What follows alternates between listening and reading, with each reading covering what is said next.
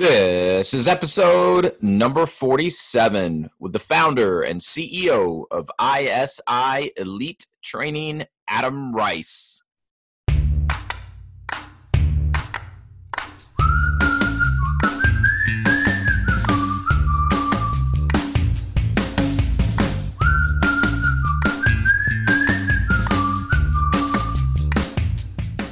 Welcome to the Path to Freedom podcast. I'm your host, Wes Barefoot, where it's my mission to help aspiring entrepreneurs and existing business owners take control of their lives and create freedom for themselves through business ownership.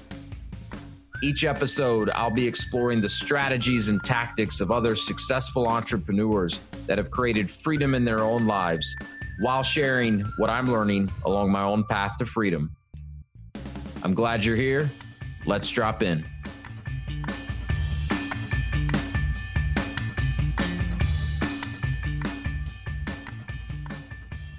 Before we drop into the episode, a quick message from our sponsor, 919 Marketing.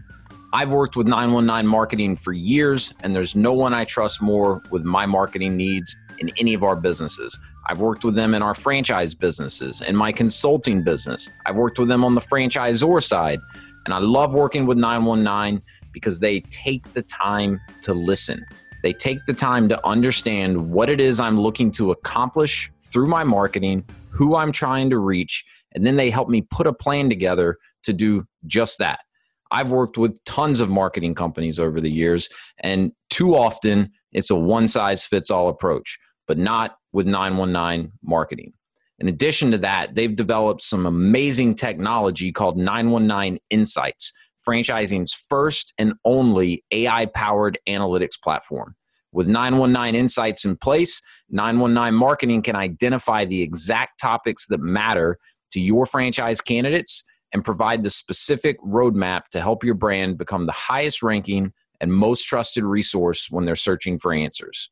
So if you're ready to start getting better results from your marketing, and if you want a free demo of 919 Insights, reach out to Graham Chapman at 919 459 8157 or send them an email at gchapman at 919marketing.com to schedule your free demo today.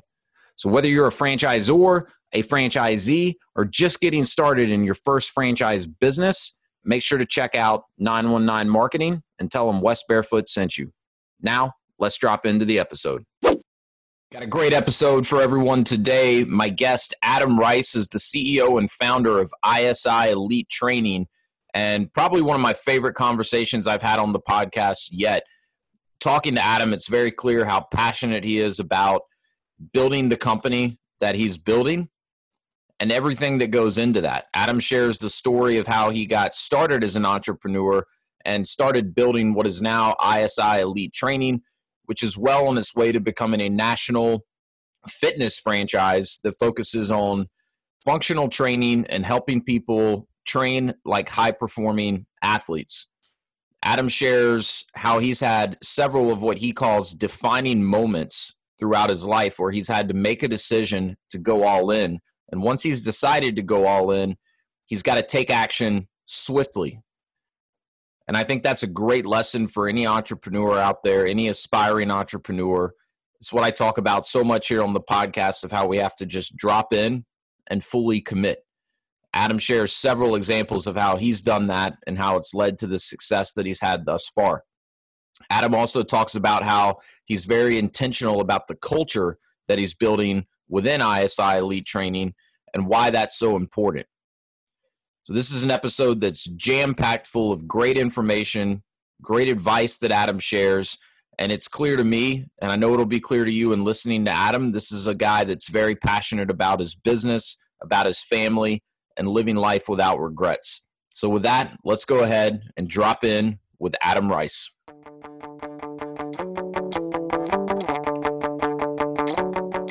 This is one I've been looking forward to for a while. And uh, I know Adam is a very busy guy because ISI is growing like crazy right now. So, Adam, thanks so much for taking some time to drop into the Path to Freedom podcast with me, man. Yeah, man. Looking forward to it. Yeah, this is going to be fun. So, hey, man, for those that may not be familiar with uh, you or your company, ISI Elite Training. Tell us a little bit about yourself and also the business, and then definitely want to hear you know your story, your journey, uh, yeah. of how you've gotten your business to where it is today. So, at Discovery Day, I, I share a lot uh, about you know when this brand started, and I go back and you know technically it started in 2013 when we opened our first location but i go back to um, when i was 16 years old and i was a fat overweight kid and i'm like that's really the moment this brand started and so um, i was at a uh, I was at a, a a baseball camp at the university of iowa and was about 270 pounds Wow. Was was a yeah was was a talented baseball player. Led the state in 4A. Um, should have been based on my stats. Should have been getting college scholarships left and right, uh, but nothing, nothing from Division three, nothing from Division two, nothing from junior college. Wow. And so I go, I go to this camp, and, and the coach pulls me aside and pretty much tells me, "Hey, you're never going to play at Division one level um, because you're too fat." But said it in a nice way. Said sure. I think the, the wording was I was a liability on the base paths. that is, that is a nicer way of saying it, but you get the gist. Yeah, yeah. So I, I, remember going home that night and I was like, man, at 16, I'm like, I can let this fuel me or I can mm-hmm. let it defeat me. And it was like that defining moment. So it was the next day I started YouTubing, and this was back in, I think, 2000, and this would have been 2005.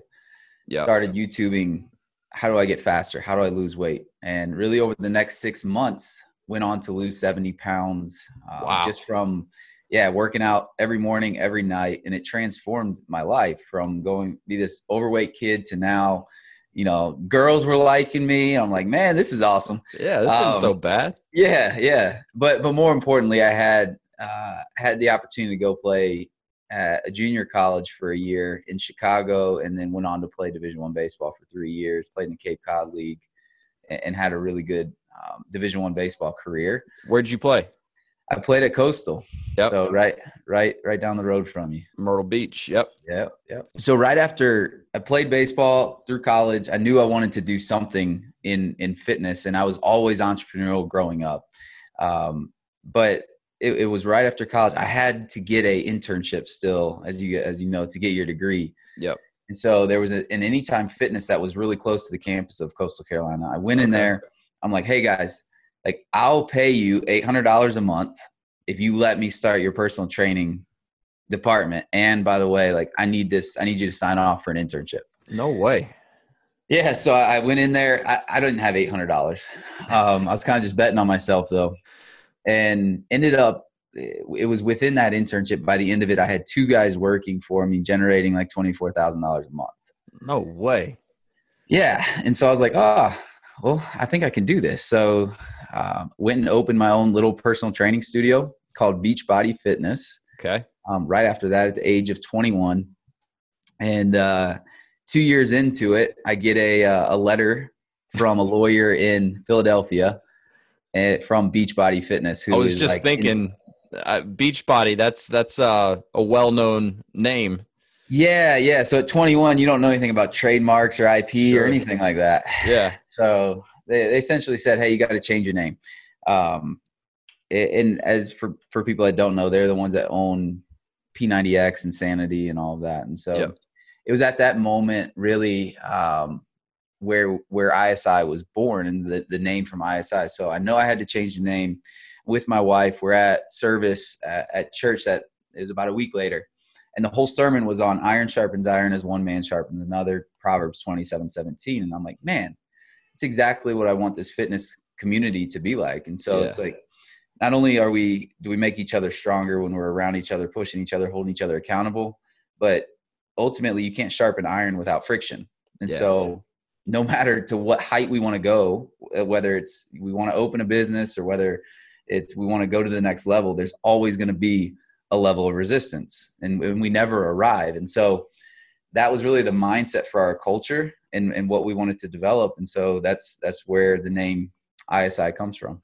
Yeah, I love what the brand stands for, and uh, you know, was hoping you would share some of that with us because I think it's powerful. I mean, it's it's so much more than you know just a workout right? I right. mean, it's really a community that you're building. And so, yeah, I just, I, I really like what the brand stands for. And, and it's such a cool story, you know, of, of how you got started. And, you know, I want to circle back to something that you mentioned earlier, you know, where you said you had this kind of defining moment, you know, after this coach pulled you aside and, you know, you said, I can either let this fuel me or I can let it defeat me. So thinking back on that now, I mean, at that time, did you realize that that was a defining moment for you, or is that just something that you've kind of realized, you know, in hindsight as you look back on it? Yeah, I think 100% hindsight, and and it's it's funny because you you have these moments, you know, whether it's you deciding what you're doing now, like there was a, a defining moment that you had to go all in on yeah. on doing this, you know, or whether it's us starting ISI or there's these defining moments to where we look back many years later and it's like, man, like my life would look radically different today if I had made an opposite decision, yeah. good and bad, right? Sure. Yeah, no doubt. I mean, I, I, uh, one of my kind of, uh, you know, themes of the podcast is drop in, and and that's in my mind how I think about it. You know, when we have these defining moments, we have these big decisions to make. There's usually friction involved. There's usually a lot of getting outside of your comfort zone, which is, you know, how we grow. But, you know, when you get to that point, what I call FUD, right? The fear, uncertainty, and doubt always starts, you know, kicking in. Our mind starts playing tricks on us. And, you know, you have to just dig deep within yourself and make a decision. And, and so I think of it as dropping in, you know, and that's yeah. that, that kind of commitment. So, so when you had this defining moment when you were 16, did that decision to let what the coach told you to let it fuel you instead of defeat you do you think that just kind of came naturally to you or was that was that something that you really had to wrestle with for a while before you made up your mind that you were going to let it fuel you yeah i mean i think it's you, get down to like it, when you think about it again like 20 years later now it's like yeah it, it's going to sound weird, but it's kind of down to like love languages. And, yeah. You know, you have, you need this need for like one of the love languages, um, essentially appreciation or mm-hmm. acceptance and, and whatnot. So it was this thing, it was in that moment, I look back at it now and it, it, it was, it was this thing that was like, I made the decision and I, and that's how I am. Like I just make a decision and I go and I go yeah. fast yeah. Um, and I don't think I don't think twice about it. So it was not something I had to like kick around at the age of 16. And you know, this is something that I preach to to younger kids now is don't make decisions based on trying to prove someone wrong. Mm. But if I look back, that's what I was trying to do. Yeah. Was to prove him wrong. I cared more about proving him wrong than I did for my own future. Yeah. Um, you know, by God's grace, I think it, it just worked out. sure. I mean, it, like you said, it was fuel and, and that's what you needed to flip the switch mentally right. and then go all in. And, and I think that's, you know, a common thread amongst most entrepreneurs is, you know, once they make a decision, they don't look back and then they, they move pretty quick. And, and really, I think it's necessary. And, you know, here in a minute, I'd love to have you, you know, share some examples from, you know your journey thus far as an entrepreneur and some of the challenges that you've overcome but you know first i'd like to you know have you tell a little bit more of you know how isi has grown into what it is today so you know you started what was uh, beachbody uh, and then changed the name to isi and i mean first of all that that must have been a pretty good sign that you were onto something if you you know popped onto uh, the other bigger Beachbody's radar to the point where they had to, you know, send you a letter to change your name. I mean, if you weren't, you know, doing something, they would have probably never even noticed you. So I would imagine right. that was in in a way a good indication that you were on to something. So you rebrand as ISI. At that point, you still just have the one location? Yes, we actually moved when we rebranded. We moved into a, a bigger footprint. Um, okay it was a 10,000 square foot building at that time. And this is all in Myrtle Beach still? It is, area? yeah. Okay. Yep. And so long story short, I'm again like an entrepreneur at heart. So at the same time that I have my Beachbody location, I actually opened a sports bar at the age of 23. Okay. Not a good combination. Um, it's like do yeah. squats, then go get margaritas. Yeah, right. um, so, anyways, it, it, it was like a. I decided to to close the sports bar, sell it, and then we relocated into this this big footprint went all in on on isi and you know from 2000 it was really 2013 is when our first isi location was open okay um, to 2015 failed a lot like mm-hmm. just starting to, to get in the trenches of what it looks like to run a facility to be a leader to do all of these things uh, had a lot of staff turnover and, and couldn't figure it out um, finally started to realize that I was my own hindrance and mm-hmm. through that and started to really dive into leadership and how to lead people, how to lead an organization, how to cast vision, how to do all these things. And so we went and really over the next three years, we opened five locations uh, across wow. what is the Grand Strand in that area. Mm-hmm. Um, so ton of brand presence in in the Myrtle Beach area with five locations. Um, was on a vacation in my or not Miami in Maui, Hawaii with my wife in 2018 and we were sitting up on this cliff it was at, at, dinner it was beautiful and it was like right at six o'clock sun was setting mm. and i'm like hey like where do you want to like raise our kids and we had never talked about moving to charlotte never not once did you guys said, have kids at that point we had one okay. yeah we had one kid at that point and she, I said, say on three. And we said, one, two, three. We both said Charlotte. We're like, no okay, way. That's, weird. Yeah. We've never talked about Charlotte. That's a sign. Yeah. So, long story short, instead of flying back into Myrtle, we flew straight into Charlotte. I love looked it. Looked at houses, went back within 30 days, had five businesses, and we owned a meal prep company as well. that we had to figure out okay how are we going to become passive owners in this and within 30 days we were living in charlotte and just figured it out because that's the one thing is like naturally you know i talk with a lot of entrepreneurs and it's like hey there's there's phase one in starting your business. Then there's mm-hmm. phase two and a lot of entrepreneurs getting out of the the way of them like where they are so handcuffed by their business. Yeah. They're the bottleneck. right. Right. Exactly. And so long story short, we get up here in late 2018 and uh, we we build out in the Fort Mill area a prototype franchise model. So okay, smaller footprint, less equipment, rebranded everything. So this logo didn't exist before that, and uh, and launched that, launched it successfully, and started franchising in 2019. And then as as we sit today here in early 2021, we've got 12 open and uh, 39 licenses awarded.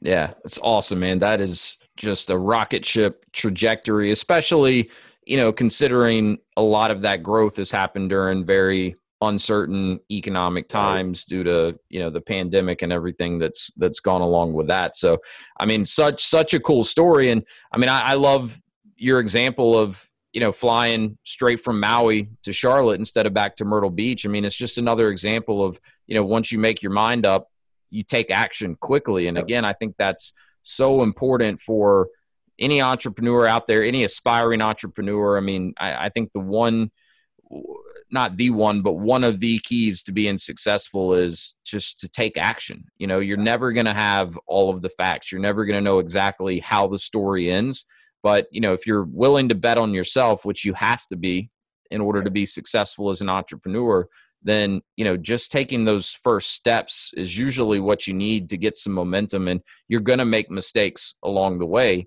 You just have to be willing to learn from those mistakes and, and be willing to pivot and change course when needed. So I, I think that's a nice little example just reiterating you know how how you've been able to do that uh, and how that's led to where you are today. So, had, had you started talking about franchising the business before you decided to move to Charlotte, or when when did the idea to to grow through franchising uh, come about? Yeah, I mean, it's I, I looked at it in 2016. Okay. Decided like, hey, we're not even close to ready. Um, because again, I was I essentially took myself out and made myself a multi-unit passive owner, and I said I have to do this to see the gaps so no I, doubt. if yeah. I'm going to sell this as a multi-unit thing, then I've got to, I've got to do it first. Um, yeah, because it's different when you're, when you're there and you're in it every day to where, Hey, now I live three hours away, still have locations that, that are down there open. Um, but it, it, you know, we started kicking around the idea, but never truly committed until we moved. and okay. it was my so Tennille, who's in the office behind me, she she uh, was my assistant starting out in in Myrtle Beach in her second day, or I'm sorry, in Fort Mill when we got here. Okay. Second day, I was like, "Hey, we're gonna start franchising," and we get on the phone with this. Like, she's like, "All right, like I don't know anything about franchise." I'm like, "Yeah, me neither. Let's figure this thing out." Um, and this was in you know late late 2018. Um, and now I mean she's she leads the leads the side on the operations. And um so but cool. it, has it, been cool. And and the even crazier story with that is about a month into this i'm like I, I, go in the office one day. Me and my me and my wife were like let's go travel for 12 weeks. And at that time we have two kids. And uh, i was like hey we're going on our rv for 13000 miles over the next 13 weeks and we're going to do this at, we're going to get through this fdd thing together like i'll work two to three hours a day. Um, so that's where the F, the original fdd was built was taking an rv from charlotte to new york new york all the way to seattle down the, Car- wow. down the california coast and over. Um, so it was it was a fun it's a good story though. That is a good story and i think you being willing to kind of take yourself out of the day to day like you said so then you've got a different vantage point and you can see some of the holes you know in the model i think that's yeah. probably a big reason for why you guys have been as successful as you have been so quickly after because you know i think a lot of people if, if they'd said hey i want to franchise my business like you said you started kind of thinking about it or looking at it in 2016 realized you weren't ready yep. and i see it all the time when franchisors or want to be franchisors they don't realize they're not ready or maybe they do and they try to push forward anyways. And so you know what happens is their their growth is much slower and they they have a lot more issues along the way. So i think you having right. the foresight to kind of say look before you know we're ready to think about franchising like i need to figure out how to run this more passively myself. And the fact that you were then able to travel the country for 13 weeks on an rv which is awesome in itself but that you were able to have all of your businesses running and operating while you were gone and start putting the framework for the franchise together. To me, that's a testament that you're you were ready to start franchising at that right. point in time uh, because everything kept running while you weren't there. Um, and I think that's that's the biggest challenge for any entrepreneur. Like you said, step one is starting the business. A lot of people don't even get to that point because they can't get past you know their own head trash and the the fud you know the fear the uncertainty the doubt. Uh, there's yep. a million reasons not to to start a business right? And usually you've got uh, plenty of people in your ear giving you reasons why not to do it instead of why you should do it. But assuming you get to that point you know scaling the business that's that's a whole nother ball game and it usually involves really getting out of your comfort zone and removing yourself as a bottleneck. I mean I, I, send a copy of the E Myth to everyone I work with that goes on to buy a franchise because I think it's necessary reading for any entrepreneur because it it so clearly articulates you know why you have to remove yourself work on your business not in it if you yeah. ever want to grow beyond a certain point but I, I, think the other thing that's a little bit counterintuitive all this is like most people get into business for themselves because they want more freedom, more flexibility, more control of their time. You know, obviously income is usually a factor, but then I see a lot of business owners that they try to do it all themselves once they're in business. They burn themselves out. They don't make nearly as much money as they could if they would you know actually do the the harder work which is remove yourself a, a, little bit from the business and they don't have control of their time. Their their business runs them instead of them running their business. So wes here. You may have noticed there's a franchising theme to this podcast. And that's because franchising's had a massive impact on my life. And it's the very reason I'm walking my own path to freedom. In fact, one of my companies is a franchise consulting company where I work with people to help them understand franchising and determine if it might be a good fit for them. And if it is something they want to explore, then I help them navigate the entire investigative process and ultimately find a franchise business that's a great match for them you know the fact of the matter is there are thousands and thousands of franchise businesses out there today and like anything there are good ones and there are bad ones even out of the many, many great franchise companies, not every one of them would necessarily be a good fit for you. You know, buying a franchise is a huge decision and you don't want to wing it. I've helped many people buy franchise businesses over the years, and my wife and I have bought and owned franchises today, and we plan to keep investing in franchise businesses. I love helping people understand this process and help them find a business that's going to be a great fit for them and help them accomplish their goals and ultimately create that freedom in their life that we're all looking for. The best part of all of this is that my services are free to the people I work with. And while I do love to contribute to charities and other great causes, I'm not a nonprofit. I'm compensated by the franchise companies I work with when I introduce them to someone that ends up becoming one of their franchisees. It's very similar to real estate, but with franchises. I have the privilege of working with hundreds and hundreds of the best franchise companies out there across practically every industry. So I can be absolutely confident that when I recommend someone to look at a franchise company, I'm introducing them to a very credible and proven company with a solid business model and great support. So if you think you might be interested in learning more about franchising and seeing if it might be right for you, I'd love to speak with you. Get in touch with me by email at wes at path2freedom.com, path, the number two, FRDM.com. And also check out my website at path2freedom.com, spelled the same way, where I've got a ton of resources, both franchise and non franchise related, that will help you start down your own path to freedom. And of course, subscribe to and follow the podcast for more great advice about business ownership. And if you know anyone else that might be interested in speaking with me, please share this podcast with them. Thanks for listening to my shameless plug. Now let's drop back into the episode. That might be a good segue into talking a little bit more about the the ISI franchise opportunity itself. So you mentioned earlier, you know, you kind of built this to be a, a multi-unit opportunity. So talk to us a little bit about how the business model is structured, maybe how it's different from some of the other fitness concepts out there, and also, you know, what you're looking for in in your franchisees. Yeah. So, I mean, everything you just talked about is what I go over in Discovery Day. I'm like, yeah. look, guys, like, let's be clear. And I don't, I don't think it's a normal approach, but uh, like, we look from, from any potential, like, it's a, it's a mutual evaluation, yep. right? Yep. Like, we're, we're looking to make sure that they're going to be good franchisees as well. But I'm very clear and upfront is, hey, if, if you're here to, to buy yourself a job, then let's get very, very clear on what that looks like. But I think 99% of you are here for freedom.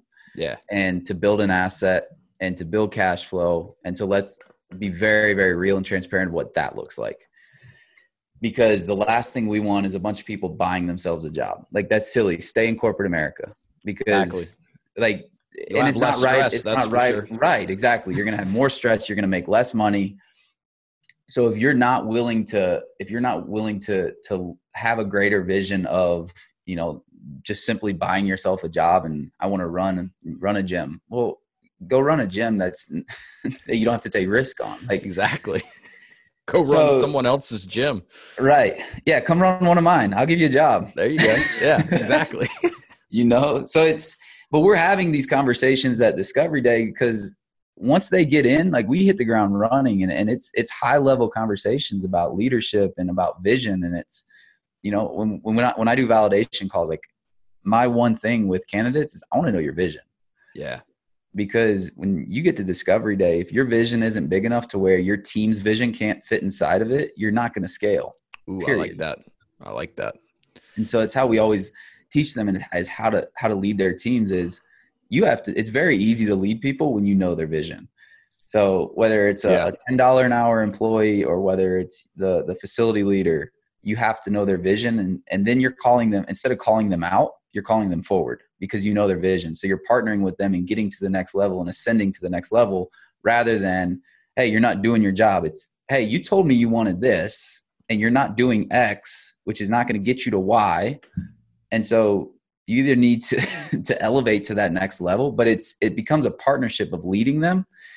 And so it's you know going off on a tangent there but it, it's very nah, there was a lot of good nuggets in there. Keep rolling. You know so vision vision vision is everything. And and i think when you exactly what you were talking about was you know understanding what it is that you truly truly want. And that's another thing is i will literally at discovery day say what is it? Why are you here? Like what do you want? You know and for different people it's it's different but sure. typically freedom yep. the name of your podcast is you know the the number one driver. And yep. to be free is you know we we need to understand what that looks like you know for somebody it's i don't have to worry about finances. And somebody else it's i don't have to answer to to a hole boss bob. Yeah. You know yeah. so you need to know these things going into business of what is it that you want and then understand that that, that vision has to pull you not push you. And then then it's easy. You make decisions and you, as long as you have the data it becomes an emotional like emotional emotions are going to run high and low in business but it's the same reason we send our franchisees a, a book week three after they sign called the emotional or the emotional the entrepreneurial roller coaster. That yeah that's a, that's a great book. Um like i've actually thought about buying a bunch of copies of that and sending that with the e-myth. Yeah. uh darren hardy right? Yeah. Yeah. Exactly right. No it's great. And and i mean you're right. Like everyone has a different definition of freedom and and everyone has a different vision of what they're looking to accomplish. But until you get clear on that like you, you shouldn't be you know deciding on a business to get into right? Uh, you know because having that vision like i love what you said it should pull you not push you. And you know when when things get tough and they will it's that vision that's going to pull you through right? When yep. you can step back and and kind of laser focus on the bigger vision then it makes it much easier to get through the tough days.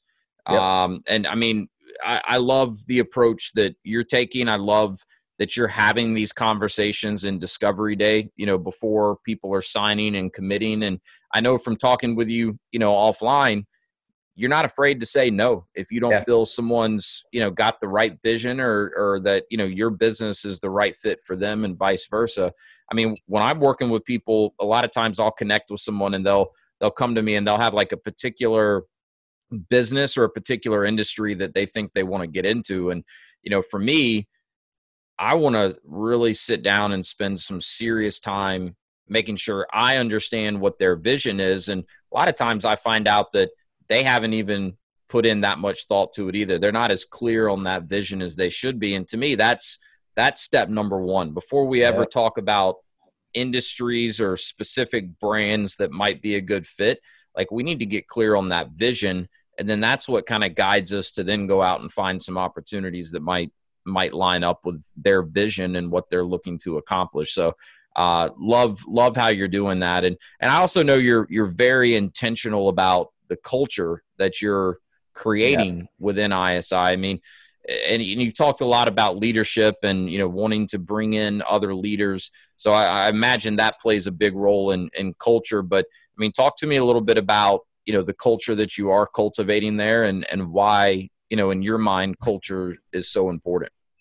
Yeah i mean culture is a shared set of beliefs among mm-hmm. a group of people. So i think culture runs it, it, it's so important. It, it's not it's not it's not important. It's everything. And if we don't get that piece right then we have nothing. And so i think that's you know even from that's one thing i've been very intentional about since 2011 and understanding that because and really the right people right? So it it, it comes down to getting the right people in your organization and scaling to the vision that we have by 2025 is the only way we get there is by having the right people. That's it. Like it's it's what will multiply and amplify this entire thing. And so um, when we look at culture it's hey what is our common shared belief system across our coaches our sales leaders our facility leaders our franchise owners our HQ team. And that's kind of what we're screaming from the rooftop. And mm-hmm. it's not a rah rah type thing, but it's like this is the identity of who we are. And, you know, our core values, I think, is a, a big piece of that. And our core value number one, I think, speaks to entrepreneurship loud and clear is control the controllable.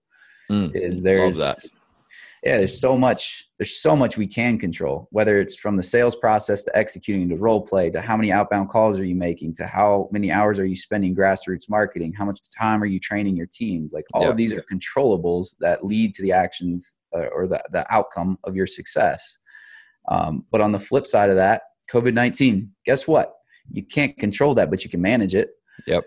You know, and so it's really defining those types of things and making sure that we have we don't have any cancers within the organization and getting rid yeah. of cancers as soon as possible. But we do a pretty I'm pretty vocal about that at Discovery Day is you know we and it aligns obviously with the values of the brand being uh you know the name of the brand is Iron Sharpens Iron. So we're attracting growth minded people who want to be around other growth minded people um, you know and and as we go into it we're seeing that some of the best franchisees are you know business oriented people that have experience in business or you know have ran and led teams before yep. and understand KPIs, understand analytics, understand the importance of that, understands how important sales is. Yeah. But has a passion for fitness. And sure. so where a lot of brands when they when they emerge is they'll have this this this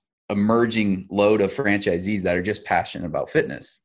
And there's an issue with that because if they don't know how to run a business or they're not coachable enough to really dive in and understand everything I just talked about and knowing your KPIs, knowing the daily actions that it takes, then ultimately they're not going to be profitable. And guess what? Your brand is going to implode. And so, yeah, yeah you won't you won't ever grow, and you won't ever attract, you know, the the more growth minded right. uh, candidates that that you're looking for because it it just won't validate. And you know, there's there's nothing wrong with someone that's you know looking for an opportunity or, or, that has a vision that maybe doesn't involve you know scaling you know in this case to multiple units and running 100%. larger teams there, there's nothing wrong with that. Like like we've already talked about everyone has a different vision. Everyone's yep. definition of freedom is a little bit different but there, there's other opportunities out there for someone that's looking to you know accomplish something that maybe doesn't involve such a grand vision. So again, I you know I would applaud you for being so intentional about you know the culture and who you're looking uh, to bring in that's going to be a good fit with that culture because especially you know what you're looking for you know what you've told us that the the ISI brand stands for I mean it's it's a recipe for continuous long-term growth because you get the right people in they all have a shared vision the same values the same core beliefs. That's a group of people that is going to help each other long term yeah. and and this is something that I really try to stress to people that I'm working with because I find it gets overlooked a lot. You know when people are investigating a franchise of course they want to they want to look at the numbers right that's usually yep. like the first thing anyone wants to look at is you know how much is it going to cost me how much do i think i can make they're doing the calculation and i get that i mean the, the numbers yep. need to make sense but a lot of times people overlook the culture piece Mm-hmm. You know, what's the culture like within this particular franchise, and am I going to be a good fit in this culture? Because it's it's not as tangible, right? You can't necessarily put a dollar amount on it, but I've seen firsthand. I mean, I'm I'm involved in two franchises as a franchisee run right now. One's more established, one's more emerging. One has a phenomenal culture. The second one, I, I'm confident it will get there, but that culture is not what it is in the more mature business that we're in, or at least not yet. Right man, the the benefits that come with being part of a franchise system where there is a strong culture of shared learning and camaraderie amongst the franchisees. I mean, the, the franchisor is great. They do a lot to help us out. We get way more benefit from the other franchisees because everyone's yep. going in the same direction, fighting the same battle, and and everyone's willing to help each other out. So, you know, yep. not to get us off on a tangent, but I just wanted to you know really kind of stress i think how important it is especially when you're in the earlier phases of building a franchise like you're doing that you are very intentional about that culture. And it's clear to me you know from everything i've seen and, and from hearing you talk you guys are doing a phenomenal job of that. So so credit to you. Thanks man. Yeah i mean it too in the the discuss like you can't it, the vision piece is so important because you can't do your job if you don't know their vision. No. And i can't and that's the thing is like the, what we're kind of talking about all the time from the Fran Dev side is obviously we use the Repum group, but you know, Carrie is Carrie and me are, are hand in hand daily on the phone, probably two hours a day. Yeah, and yeah. It's we constantly talk about it. It's not it's not sales. It's educating. Like, but guess what? We can't educate you until we know your vision. Right. If you want to be a single unit, that's cool with us. But you got to know your vi- like we just we got to know your vision. We don't know whether to point you in three units five units set you up for to teach you how to get to 10 units. Like if we don't know your vision then it's it's impossible for us to to really do our our process and coaching you on that. And i know it's it's dang near impossible for you to help them to point them in the right direction of a brand. Yeah when i'm when i'm working with someone that you know is maybe a little hesitant to kind of you know put in some of that work up front i mean i'm i just i've started telling them like look i i can't add value unless you're willing to put in the work like i can't want it more than you want it Yep. And without me, you know, getting some insight into what it is you're really looking to accomplish, I mean, I'm slightly better than a Google search. Right. you know, like I can I can throw a list of franchises at you, but you know, that's not that's not me adding value and you know, honestly, it's not something I'm interested in doing. I want to work with people that are serious about, you know, taking a more methodical approach to finding the right business for them and getting clear on that vision is, you know, the number one step in that process. So, um, you know, talk talk a little bit about you know some of the challenges that you know you've encountered whether it was in the early days you know before franchising or some of the challenges that you've encountered since you started franchising the business but i'd love to you know if you don't mind sharing some specific examples of you know speed bumps that you've hit along the way and and how you've been able to navigate around those or overcome them yeah funny story. So my first my first speed bump as an entrepreneur, I'm like 15 years old, and uh, I found this website and they sell fake Jordans, and so I like. Okay. I make I print all these sheets out and I'm like getting them for like six or selling them for 60. I'm buying them for 30. And uh, I'm going around the school like I'm telling people like uh, hey these are fake these are fake Jordans but I can get them at 60 and they look just like the real thing. Yeah. and so, anyways, I, dude, I get like a ten thousand dollar order, and it gets stopped at customs. Oh, and I lose like five G's as a fifteen year old. And so, yeah, yeah, yeah, yeah. You can imagine how that that went. And I wasn't so, telling mom and dad at the same time. So yeah, yeah, I wouldn't be either uh, if I was in your shoes. So, so what happened? Did you end up getting the shoes, or did they no, hold them at customs? They held them and sent them back or I don't even think they sent them back because they're obviously IP infringement. So I think they just destroyed them. Either that, or um, there's a bunch of uh, customs workers rocking fake Jordans. Yeah, that's right. There were. That's They've probably right. fallen apart since then. But um, so, what'd you end up doing? Did you refund the money, or? Yeah, I had to, and, yeah. and got a little loan from mom and dad. I'm sure I had to to do some some nasty chores for about a year. But no uh, doubt, no doubt. Yeah, was, that was funny. Um, but as far as ISI, I mean, it's you know the the first year was just being a young entrepreneur and really learning how to how to how to do business. Um, you know, I, the drive, the work ethic, the the vision was always there. It was just a matter of um, how do I do that? And and really, the the one thing that I look back on is I I always now instead of I'd say in my early days I, I looked at how instead of who and now I've reversed mm-hmm. that and I say who instead of how. So I know, for instance, that you know who who can who who's that person that can teach me to get from point A to point B faster instead yeah. of learning how to do it myself. And there's in the early days of entrepreneurship, like I know Photoshop, like I know all of these things because I couldn't hire a graphic designer, I couldn't hire a videographer, couldn't do these things, and so I had to be resourceful. Um, but that's been one of the the cool things is to really transform from you know looking at how do I do this to who do I know and collapsing timelines.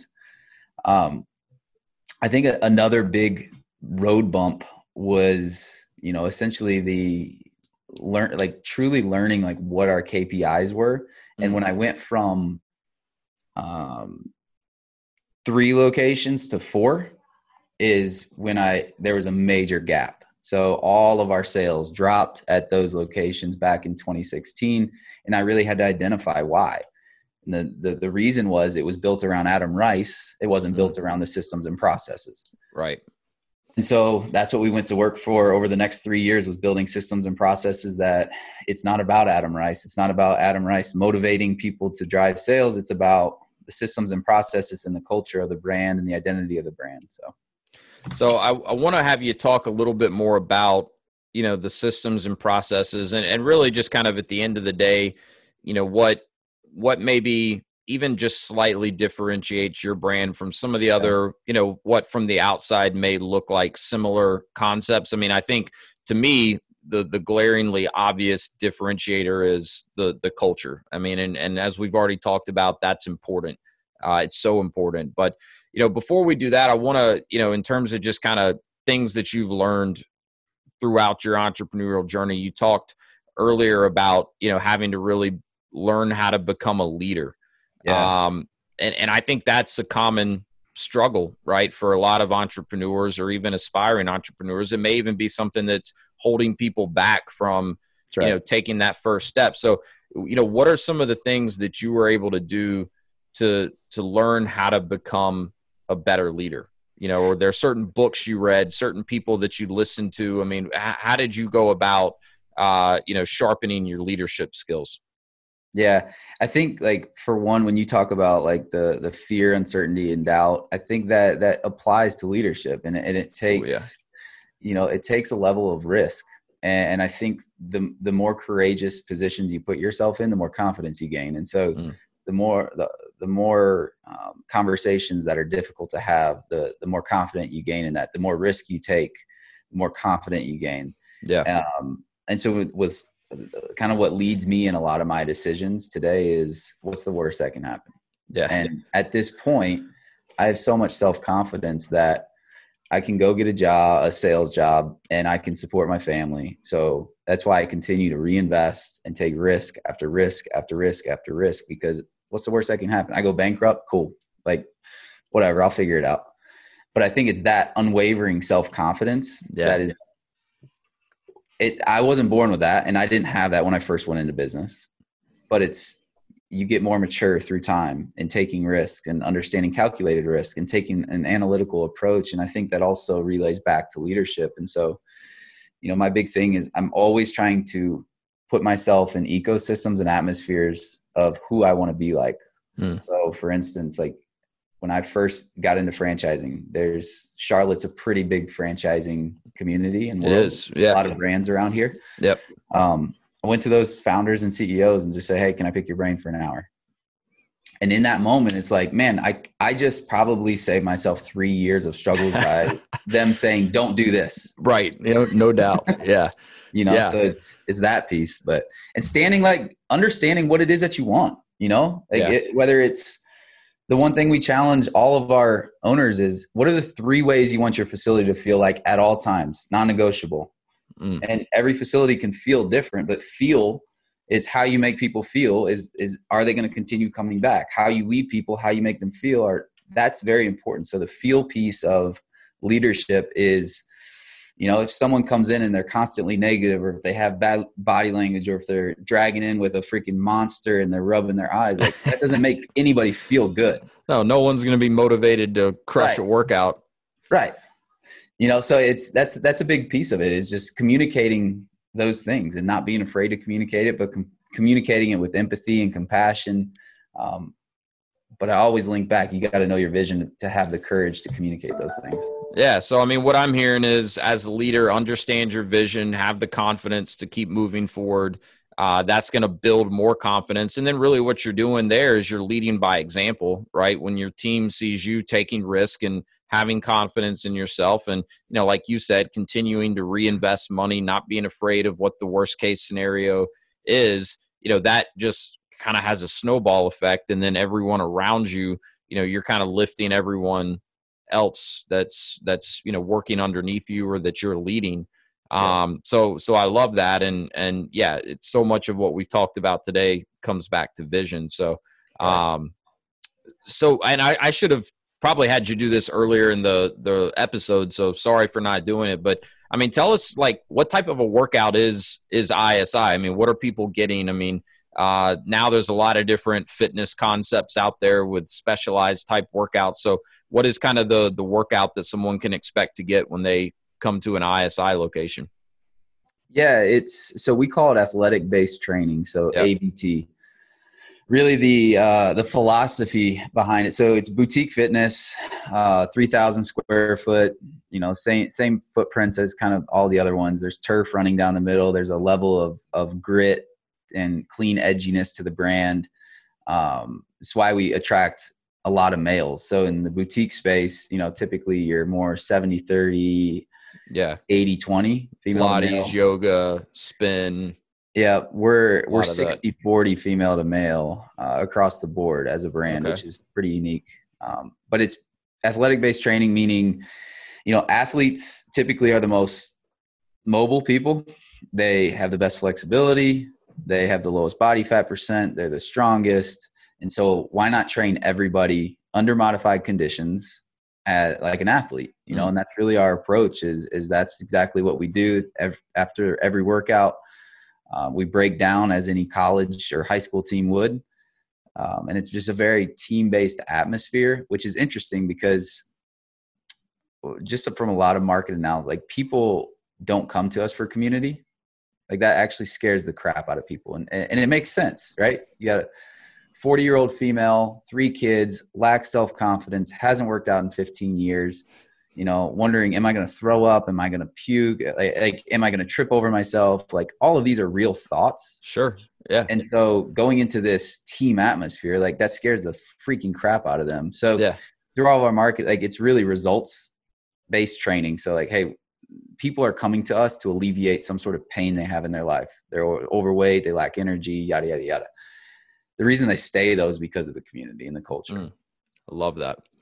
So, is this like a group class setting, or people yeah. coming in? Is it just kind of free form, whatever you want to, you know, work out, or you've got like a, a trainer leading a class, and everyone's kind of going through the same workout, but maybe at their own pace or to their own level of ability? Yeah, so very similar to some of the other concepts like OTF, F45. Like you're going to okay. have a coach leading the workout. Gotcha. Uh, anywhere from 24 to 32 people in that workout of all different fitness levels, really all different ages as well. And then there's modifications for for all the different movements. We kind of segment people into blocks, so gotcha. the flow of the workout works, um, and it's a, a way that we can you know fit 24 28 30 people in a session energy's through the roof music's incredibly high yeah um, it's like a i always say it, it, when it's done right you go into it you feel like you're in a division one uh, weightlifting room yeah, I mean, I've seen some of the videos, you know, that you guys have online, and and it's definitely a high energy atmosphere. And I mean, yeah. we talked about this offline, but I know you've got, you know, a location, actually two locations in development here in the Wilmington area where I am. So uh, definitely introduced me to the uh, local franchisee, and uh, I'm going to sign up. I can't wait to go to go try it. I'm a am uh, a workout at home kind of guy, but I, I think I do a lot of the same type of training that that ISI is built around. I mean, I love you know my kettlebells i love my battle ropes i love you know a lot of body weight stuff and i'm always yeah. trying to do full body like you're not going to catch me doing leg day or chest yeah. day or or any of that because like what do i need to be swole for i got two kids i just need to be able to keep up with them you know yeah, yeah. Uh, so that's that's yeah. what i'm working for but um eh, you know the the working out alone like there's times when i enjoy that you know i'll yeah. usually put my my earbuds in and listen to a book or a podcast or something while i'm working out and it's like some good you know kind of me time i get a lot of thinking and stuff like that done and just gives me some clarity but that being said like not having that kind of community like that's definitely something i know uh, i'm missing out on as well so you know i'd love to have like a, a better combination of that um, and like me and a couple of my neighbors have started getting up 5.30 three days a week and working yeah. out in one of my neighbor's garage and that was probably four months ago we started so it's starting to kind of look like a mini crossfit gym almost because yeah. we keep you know acquiring all this different equipment and and that alone has been refreshing for me like having so I, totally get what you're saying with the the community, and even if that's not what people come for, they end up really enjoying that. And I would imagine there's a lot of great friendships that that form, 100%. you know, through marriages. Marriage, really? Like, I, yeah, I think no we've way. had five to six marriages out of in the past four to five years. That's crazy. awesome. That's yeah. so cool. Um, well, you ought to get, uh, you know, what is it? Not ordained. What's the word I'm thinking of? So that you can. Oh uh, yeah. So one did. One got married on the turf. No way. Yeah, yeah. It's so wild. Cool. Yeah, that is cool. Um, well, I mean, super exciting opportunity. I mean, you know, and I don't typically get into like numbers and stuff on this podcast, but you know, from what I've seen, it's a fantastic opportunity all the way around. But you know, for me, when I'm looking at franchise businesses and I see hundreds of them, right? One of the first things I always want to understand is who's the leadership of the company, what's the culture like, and what's their vision for you know where they want to take it. Because those are things that I know my candidates are not always going to pick up on or not, are going right. to be looking at as closely. So for me to introduce someone to a brand and say, hey, based on getting to know you and based on me understanding your vision, this is a brand I think could really be interesting for you. Like, I want to be very confident that that brand is the real deal. And as long as my person goes in and puts their head down and does the work, you know, they have a very high likelihood of being successful. And so, I mean, I can see that loud and clear, you know, coming from from you and, and ISI. So uh, can't speak highly enough of the opportunity. Um, and before we wrap up, I want to make sure you share with everyone where they can go to learn more about ISI and connect with you. But before we do that, I mean, you, you've already shared so much, uh, I think, valuable information in this conversation. But you know, any kind of parting words or final advice for the aspiring entrepreneur out there, someone that you know has this drive, they their vision, you know, revolves around doing something, building something for themselves, but they're stuck. You know, maybe it's the FUD that's holding them back. Maybe it's just they don't think they're going to be a, a, good leader. Uh, whatever. I mean, like we said, there's a million reasons, right? But any advice for that aspiring entrepreneur that's just stuck and doesn't quite know how to get started? Yeah, I mean, I'd say you know what we've talked about. Kind of the theme of this whole bar- podcast is what what's your vision? Like, if you don't know yeah. your vision, you're going to stay stuck. So yeah. you've got to you've got to stop looking at opportunities. Stop looking at just stop what you're doing and look at what your vision is because it gets very easy to start to make decisions when you know what your vision is and you're committed to your vision. Um, that that would be number one. I think number two would be what's the worst thing that can happen. You know, whether you're a corporate employee right now or whether you're in uh, in sales right now. Well, guess what? Those jobs will always be there, and you have that job today. Mm-hmm. And if you go take a risk and bet on yourself and God forbid it fails, guess what? You still are going to be in the place where you're at today. Maybe you lost some money, but guess what? You can't take money with you where you go. So I think that's the way I always look at things is what's what's the absolute worst thing that can happen?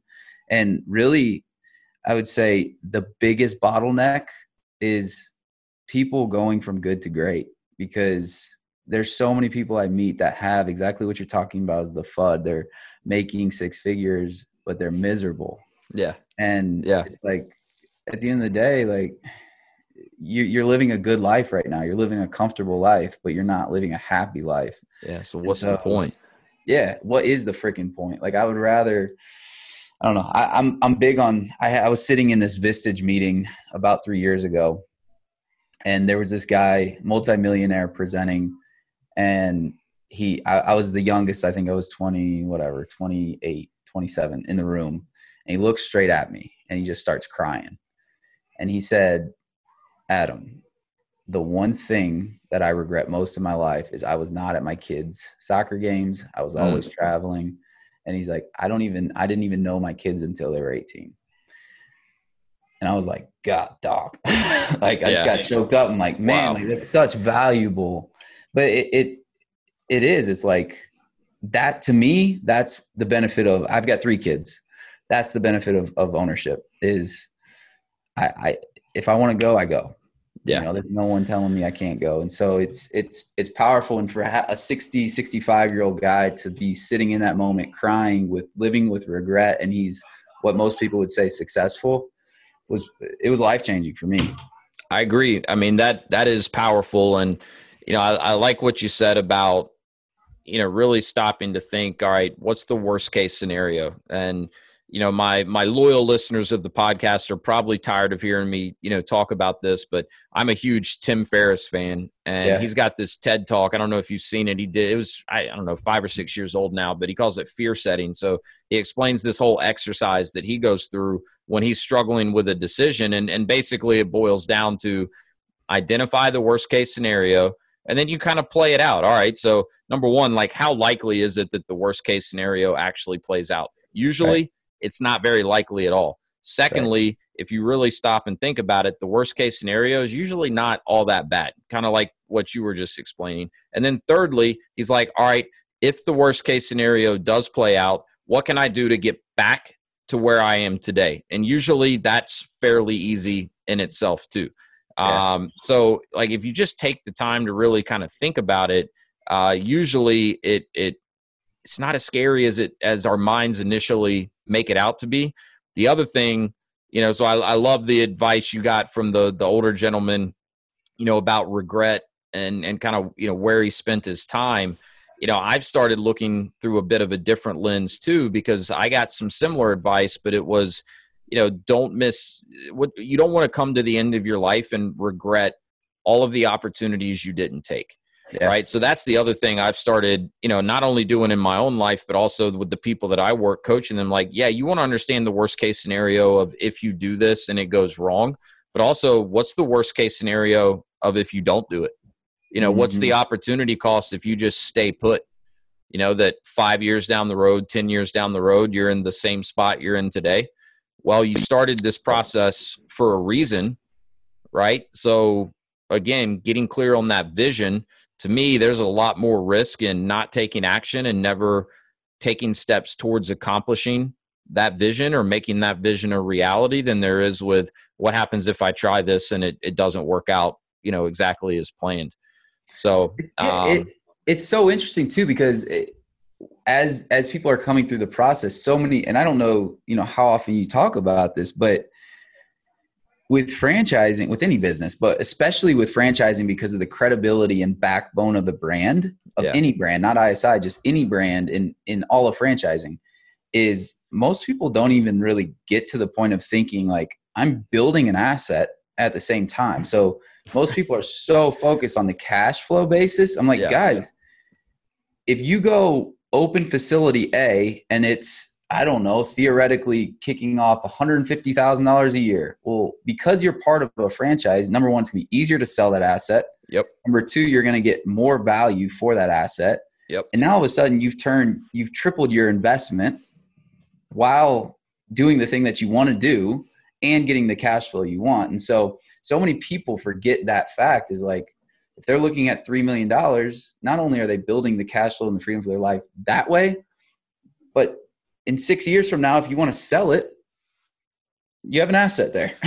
no, it's so true. People overlook that all the time, and and also like when their mind is conjuring up these worst case scenarios, like I'll I'll kind of have to stop people sometimes and be like, all right, so like what I'm hearing is you're basically assuming like, hey, I'm going to do this franchise and I'm going to open and and I'm never going to like sell anything. Right. like, right. What, what are the odds of that really happening? Like, you would have to actively be trying to not be successful right. in most cases when people are kind of playing their their worst case scenarios out. So, but you know, that's what the process is all about, right? It's understanding. Yep. Obviously, the business, but you know, it's really the way I explain it to people is and you said this earlier it's a mutual evaluation right but you know if you're a prospective franchisee conducting due diligence, the biggest thing you're trying to understand is who am I partnering with, right? Mm-hmm. And then it comes down to two things. Do I have confidence in the person I'm partnering with or the franchisor? And then, secondly, do I have confidence in myself to execute uh, and perform the role of the franchise owner in this particular business model? Right. Um, and yep. and you know, not again to get off on a tangent, but you mentioned something earlier that's you know near and dear to me, which is control the controllables. Yeah. Um, I'm a big fan of Stoic philosophy. I like reading, you know, some of the the Stoic philosophy because that's what it all centers around. Is you know, focus on the things you can control, and don't let the things outside of your control, you know, derail you basically. And you know, when I'm talking to people, eh, to me, the biggest thing about understanding whether or not a particular franchise business is a good fit for you is you know beyond the culture and you know confidence in who you're partnering with figure out what the levers are. That's how I think of it as levers, right? Because these are the things that as the franchise owner, you have the ability to control or to impact. And yep. usually there's only a handful yeah. of of like really powerful levers that if you pull on them, they're gonna improve the financial performance of the business. Yep. Everything else is uncontrollables or they're just not that big of a deal at the end of the day. I mean, I talk to people and they get caught up on the fact that well this franchise has a 7% royalty and this one has 5% i'm like right. doesn't matter right you yep. can't control the royalty. There's nothing you can do that's going to you know make the royalty go away. Like you just need to understand what are the levers you can pull. And guess what? The franchise with the higher royalty those particular levers you might be better suited to pull on those in the right way to get better results. And you may do significantly better even though you're paying 2% more. I mean it's just yep. an example but you know yep. that's i think the way to to kind of look at it in terms of control the controllable. So anyways yeah, wanted to so make sure i circled back to that because that was something that that stood out to me when you said it but um man i can't tell you i really appreciate you know you taking the time to do this i know anyone who listens is going to get a ton of value from it i've enjoyed you know hearing your story getting to know you a little bit of it definitely enjoyed you know kind of following isi and uh, I'm excited for you guys, man. I'm excited to see where this thing goes, and I'm a believer in the brand. I'm a believer in you and uh, everything that you're doing, man. So uh, keep up the great work. You're definitely an inspiration. Um, before I let you go, I have a quick lightning round. It's four questions that I ask every guest that comes on yeah. the podcast. And then I want to make sure you tell people where they can connect with you and learn more about ISI. But, um, and, you know, you may have already kind of alluded to this earlier, but First question of the lightning round is simply what is the best piece of advice you've ever received? And that could be business advice or just general life advice. Uh, the one that resonates is, is don't count the days, make the days count. Ooh, I like that. Yeah. That's slick. Yeah, that's good. Um, curious about this, especially with kids, because I just had my second kid. He's like three months old right now. So my morning routine has Ooh. been shot um, but I'm curious, do you have any sort of a morning routine? Anything that you try to do every morning that primes yourself for a successful day? Yeah, 99% of days work work out and beat beat beat the clock by 5 a.m. Love it. I love it. So I'm trying to I'm trying to get four, there, man. For something I'm good. But yeah, I feel like I'm late if it's past 5. Yeah, I'm trying to get there. I'm like uh at least a few days a week I'm making like 515 working out. You got to give yourself some grace, dude. You got a uh, a three month old. yeah, he's been uh, he's been kicking our butts a little bit. It's uh it's all worth it, but man, the uh, the sleep has been hard to come by here lately.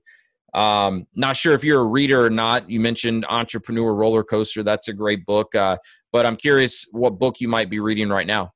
Yeah, so I finished uh, Traction, um, which Perfect. is another one that that we send our our franchisees. But yeah, really i'm really in a season right now uh, of application. Okay. Um, so i'll go through and i don't know if, if you go through this at all but i'll go through like a season of just assuming assuming assuming or mm-hmm. i'm sorry not assuming consuming. Yep. Um, and, and, then i'll go through a season of just applying applying applying. So i'm kind of in that season right now where rapid growth i'm, I'm in and around this and, and just trying to apply all the things that i've taken in. No doubt. Yeah. No for sure. And i think it's uh i think it's smart to like understand that, right? I mean, because I used to and still do sometimes like beat myself up a little bit. It'd be like, you know, I haven't uh, you know, been reading as much as I was lately, but you know, right. there there are different seasons and different times are gonna call for, you know, different efforts on on your part in terms of where you're spending your time. So no man, totally get that. But Traction, fantastic book, you know, to talk about culture, creating culture within an organization, you know, Traction's up there at the top of the list. Um, so, all right, man. Final question is what is your definition of freedom and are you living it? Yeah. So I think freedom to me is doing what I want, when I want, how I want. Yeah. Um, and, and am I living it? Yes, because I can do what I want, when I want, how I want to. Um, I'm just in right now. I'm in a season of, again, just uh, I'm in the the weeds, which is good. It's yeah, you know. But if to, if tonight I said I wanted to go on a 12 week RV trip, I could do it. And I think that's just the fact that you can, that's to me, that's freedom. Not that Absolutely. you will, but the fact that you can. Absolutely. Yeah, man. I love it. Well, again, you're an inspiration, man. Keep doing everything you're doing. Where can people connect with you if they want to learn more about you? Where can people go to learn more about ISI? If they want to, you know, find out where you have locations open and consider you know, becoming a member? Where can they go to learn more about yeah. the franchise opportunity? Yeah, easiest place is just isielitetraining.com. There's obviously a locations tab on there. There's also a franchise information tab on there. Uh, and then my email is pretty simple: Adam at ISI Elite Training, and uh, and then also pretty. Uh, these guys give me crap, but I'm pretty active on LinkedIn as well. Yeah, he is, um, which is awesome. I mean, you got a lot of things to be on LinkedIn talking about these days. So, uh, look, we'll link all that in the show notes, man. But uh, really, again, appreciate the time. Uh, really glad we were able to work this out. So, uh, sure. I, I, can't wait to watch what you guys do the rest of 2021 and beyond. But uh, thanks for dropping in with me on the Path to Freedom podcast. Awesome. Thanks, Wes. Yeah, man. All right, well.